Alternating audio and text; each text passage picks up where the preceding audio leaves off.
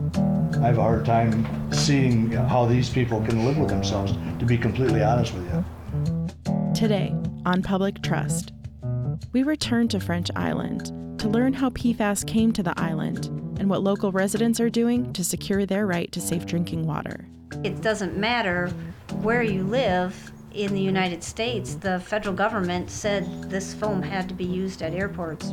We were under the premise of the whole time that it was harmless, that we could wade through it and walk through it, and it would not hurt us. We want the safe, long term alternative. And we don't want to have to pay for it because we didn't create the problem.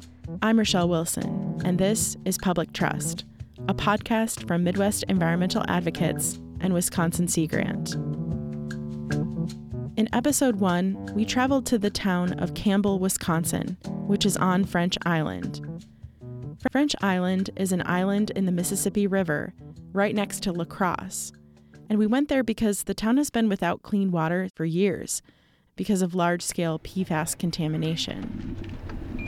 I know the traffic's a killer. Lee Donahue, resident and town board member, was our tour guide. As we drove around French Island with Lee, we couldn't avoid running into the La Crosse Regional Airport. And so you can just see how huge this airport property is. It's miles and miles. It's big. The island is small.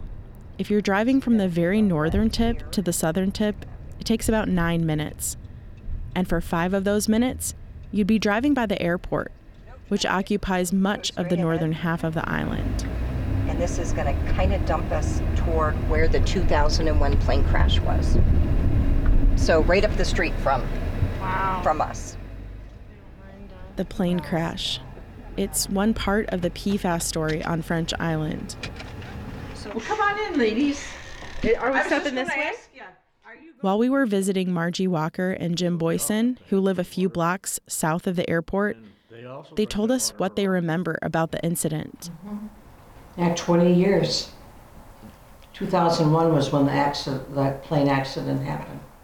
Yeah, that's strange part of it is, is I was on the phone talking to my son when it happened, and I heard the plane crash, and I told him he lived up in Rapids, and I said something bad just happened during the air show, and I'm gonna go out and find out. So I ran down the street, and it was still burning. It was a the guy took an antique plane and remade it and rebuilt it and everything else, and one of the part of the tail fell off or something. It was terrible. For decades, firefighting foams made from PFAS were used at the airport for routine training and to deal with emergency situations like plane crashes. The 2001 incident wasn't the first plane crash at the airport. Lee told us that there was an earlier crash in 1970 where AFFF firefighting foam was used. We also know the foam was used in burn pits where the fire department practiced fighting fires. Even as recently as 2020, the airport dealt with contamination in the form of AFFF leaking from one of their vehicles. All right, ladies. After saying goodbye to Jim and Margie, our next stop was to visit Mike and Penny Jorgensen. Are we sitting close enough together? I think Sit closer yeah. to you. They've lived in their current house on French Island for 14 years. Like all other residents who live on French Island, they can't safely drink their tap water, and they rely on regular shipments of drinking water from Culligan. You can tell when the Culligan Water Day is, everybody has their bottles outside. So, I mean, you look up and down the street, and um, as far as we know, everybody, you know, is taking it as seriously as we are. One of the reasons we wanted to talk to Penny's husband, Mike, is that he knows his way around the airport. So, Mike, I hear that you were a firefighter in another life. I was. that, that was my real job Okay. uh, for 34 years um, with the La Crosse Fire Department. Can you tell us what that was like? Uh, it was. It's hard to describe in a way. I mean, it, you know, we usually went out the door when it was someone's worst day of their life. So it was gratifying to be able to help people. Um, you know, saw a lot of different types of emergency scenes and did a lot of different training for different things. So, which kind of leads right into this whole thing. Yeah, that's right. So, can you tell us about what? Yeah, how how were people trained? And you were around firefighting foam. What kinds of messaging did you get while you were working with that professionally? Um, we did do training at the airport. The, the ground was unprotected. We would dump barrels of whatever we could get our hands on that would burn, and we would dump it on the ground, light it, and we would use the, the foam to uh, train and practice and learn how to put out fires with the foam. The way it was explained to me from the older firefighters is that when this, when La Crosse first got set up to be able to use this on their fire trucks, um, you know, the chemical companies, uh, salespeople and that were in in town and said that this chemical or this product that we're using, AFFF, aqueous film forming foam, was the same as dish soap. So that's what we were under the premise of the whole time that it was harmless, that we could wade through it and walk through it, and it would not hurt us. When did you find out that that wasn't the case? I, I, don't know, probably 30 years, 20 years plus after. I think we started using it in the late late 60s, early 70s. I started in 1977, and the fire department said we had been using it, or they had been using it for a while. And when did you find out about PFAS in this community here in French Island in your well? Um, well, when the when the news broke two years ago, two-ish years ago, is when we found out that you know that it was had migrated, and you know, and we had our well tested, and sure enough, we've got it. And how did that make you feel being a firefighter who worked with all that firefighting foam professionally, then finding out that maybe some of that exact same, you know, firefighting foam is part of what's contributed to the PFAS contamination in the place you ended up? You know, it was a requirement that we used that foam and trained with it, required by the federal government for all airports to have it, use it, and train with it. So, you know, it's kind of our out of our hands. I, I feel bad about it, but like I said, I was under the assumption for many, many years that it was harmless.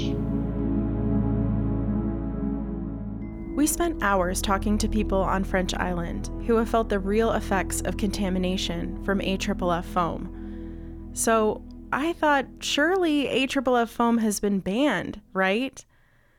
I asked Tony Wilkin Gibart about this. Tony's the executive director of Midwest Environmental Advocates.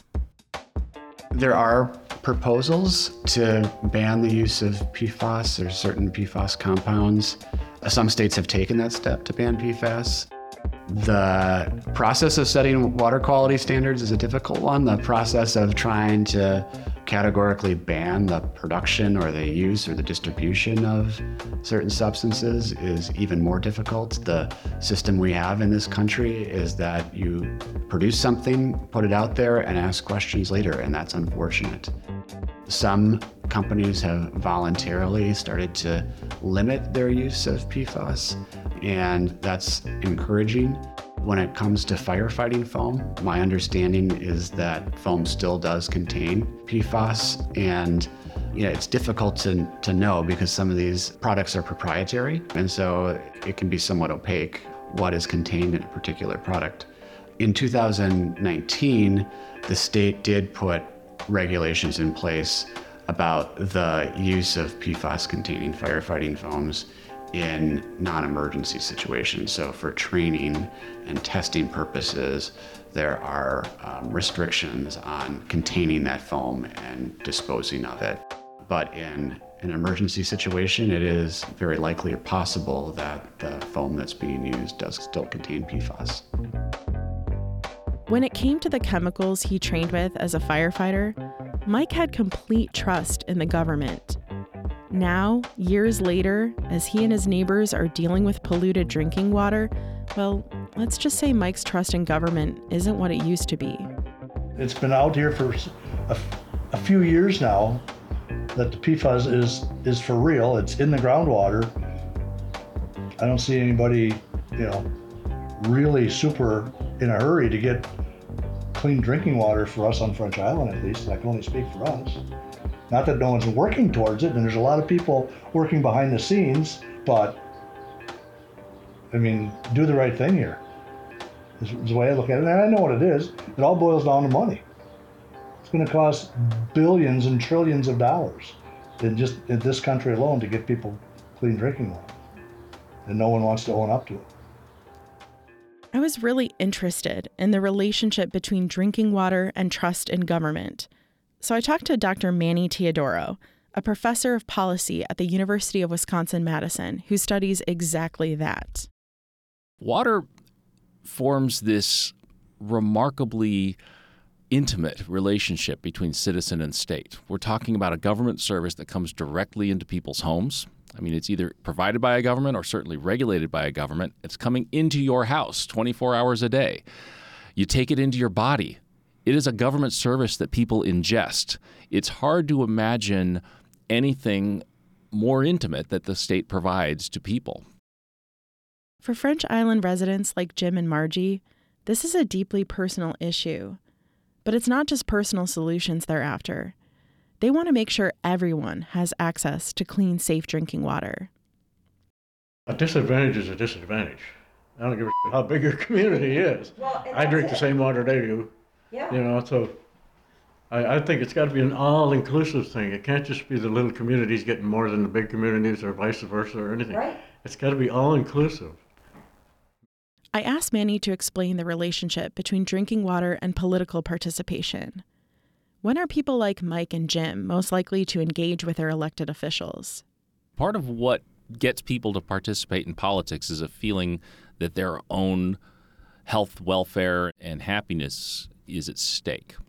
So, if I believe that government is important to making my life better, then I'm more likely to participate in politics.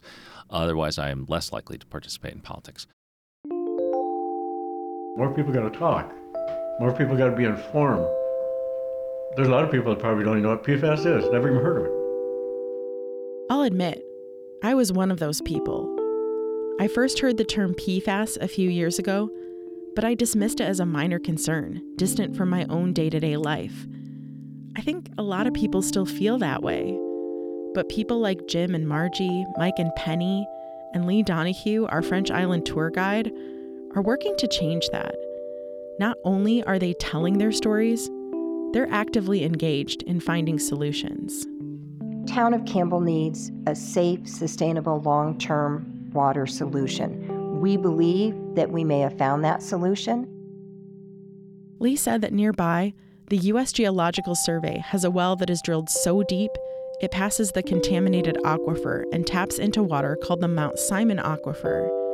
The USGS has been testing it for years, and they've never found PFAS contamination in that aquifer.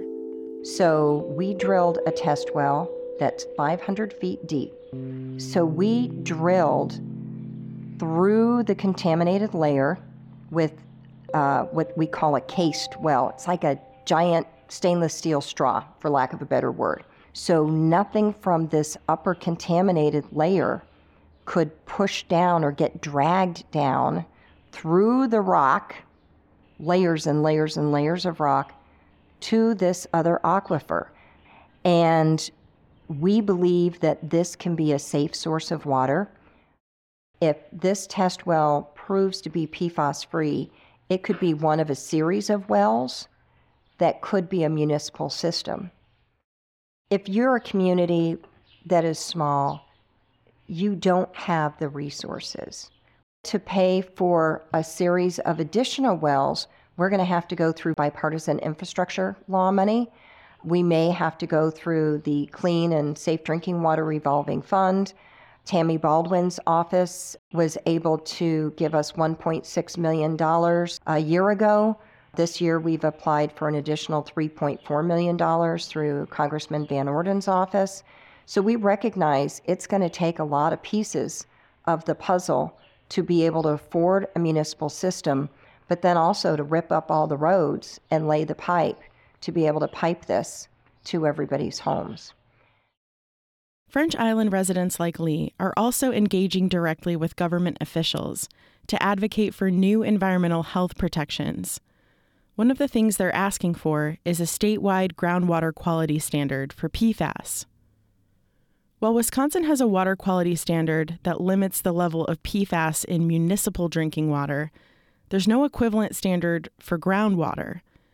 That's a problem for residents in rural areas who get their drinking water directly from private wells, where there's not a public utility testing or implementing treatment technology. Here's Tony Wilkin Gibart, Executive Director of Midwest Environmental Advocates. Groundwater standards are designed to ensure that we're limiting the continuing contamination of groundwater and that when there are exceedances, that responsible parties will be forced to take action. In February of, of 2022, the Natural Resources Board rejected the groundwater quality standard, and that was highly contentious. It was highly political. As a general matter, every substance that has a drinking water standard has a groundwater standard. This was the only time that the Natural Resources Board wholesale rejected the recommendations of the Department of Health Services for those water quality standards. One of the Natural Resource Board members was actually on the board past the expiration of his term and cast the deciding vote on that water quality standard. There were concerns about compliance costs, but lost in that conversation were the human health costs to Wisconsin families that are confronting the health effects of PFAS. Okay. Uh, Lee Donahue from Town of Campbell and Margaret Larson. Lee recently traveled to Madison to testify before the state legislature about how PFAS contamination and the lack of a groundwater standard have impacted French Island, a community that is entirely dependent on private groundwater wells. For Campbell residents and Peshtigo residents and so many others that live on private wells, it is a hardship and it's a health crisis. And I cringe to count all of my friends who have fought or succumbed to cancer and many other untreatable health conditions, and I stand here today on their behalf. My municipality has lived through this nightmare for nearly three years, and yet now we have hope. We have found a safe, You can hear the emotion in Lee's voice. Her fight for clean water is as personal as it is political. It's easy to understand why some residents are skeptical about Wisconsin's ability to deal with PFAS contamination. But Lee remains hopeful that her advocacy will make a difference for her community and for the future of environmental democracy in Wisconsin. The idea of environmental democracy is that the government should respond to the concerns that we all have for a healthy and safe environment. And so when our our values as a state and as a community demand clean water and demand a response to an emerging contaminant like PFAS that is a significant health concern, the government should have the power and the will and the ability to respond. As folks from French Island are getting involved in the process and making their demands heard, they certainly are exercising power. They certainly are making a difference. And we want to ensure that the state continues to have the means to respond to those demands as it has in the past, as it has in previous decades. While PFAS are pervasive and the problem seems insurmountable, this is not the first time we've dealt with persistent contaminants as a society. I wondered how have we regulated other contaminants? To help answer that question, I spoke to environmental scientist Rashmi Joglekar, who is currently based at the University of California, San Francisco. PFAS, because of that carbon fluorine bond, they're highly persistent. And there are many other, what are often referred to as persistent organic pollutants or POPs, that have had successful regulatory kind of outcomes. So, for example, a class of flame retardants, polybrominated diphenyl ethers or PBDEs, have been successfully regulated as persistent pollutants on the global scale, and some of them have been regulated nationally Chemicals like dioxins, which are also highly persistent, have been regulated on the global scale and, you know, within the US. So we have seen certain success stories with other persistent pollutants, which, you know, that means that there is precedent to regulate persistent chemicals. And so, what are the kinds of things that people could be doing to effectively push for change?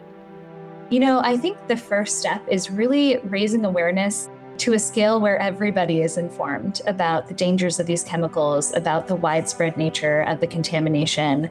And then, you know, once awareness is raised, making sure that your congressional representatives are pushing for legislation that tightens regulations on PFAS. That kind of advocacy is exactly what people like Lee have been doing. And many advocates are equally concerned about stopping the flow of PFAS at its source. I've said for quite some time we're doing, as a society, we're doing an awesome job of killing ourselves. I mean, with the ozone, global warming, I mean, the PFAS, it, it goes on and on and on. And we're gonna, we're making ourselves extinct by everything we're producing. We'll still love to live in Wisconsin. We'll always love to live in Wisconsin. But I would just like a little bit more to be done right now with getting us healthy, clean water and other consumable products. This is Peter Davison from the last episode. It's so complicated um, and, and yet so simple. Like, you know, that let's, let's just be careful with what we're doing, especially now that, now that we know what we've done. That's the part I think that's kind of the most baffling about this. It's like, you know, we got caught with our hand in the cookie jar, so just take it out now. But nobody wants to do that.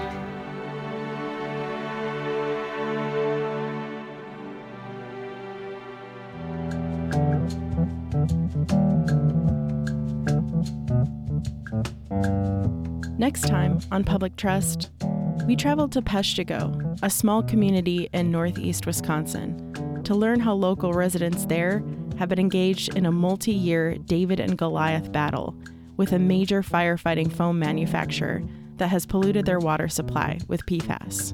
There's a corporate playbook that they all know how to go by, but there's not a citizen playbook. What are we doing to this planet? What are we leaving? We have to wake up. Public Trust is a podcast from Midwest Environmental Advocates and Wisconsin Sea Grant. This episode was produced by Bonnie Willison and me, Rochelle Wilson. Script editing by Peg Schaefer.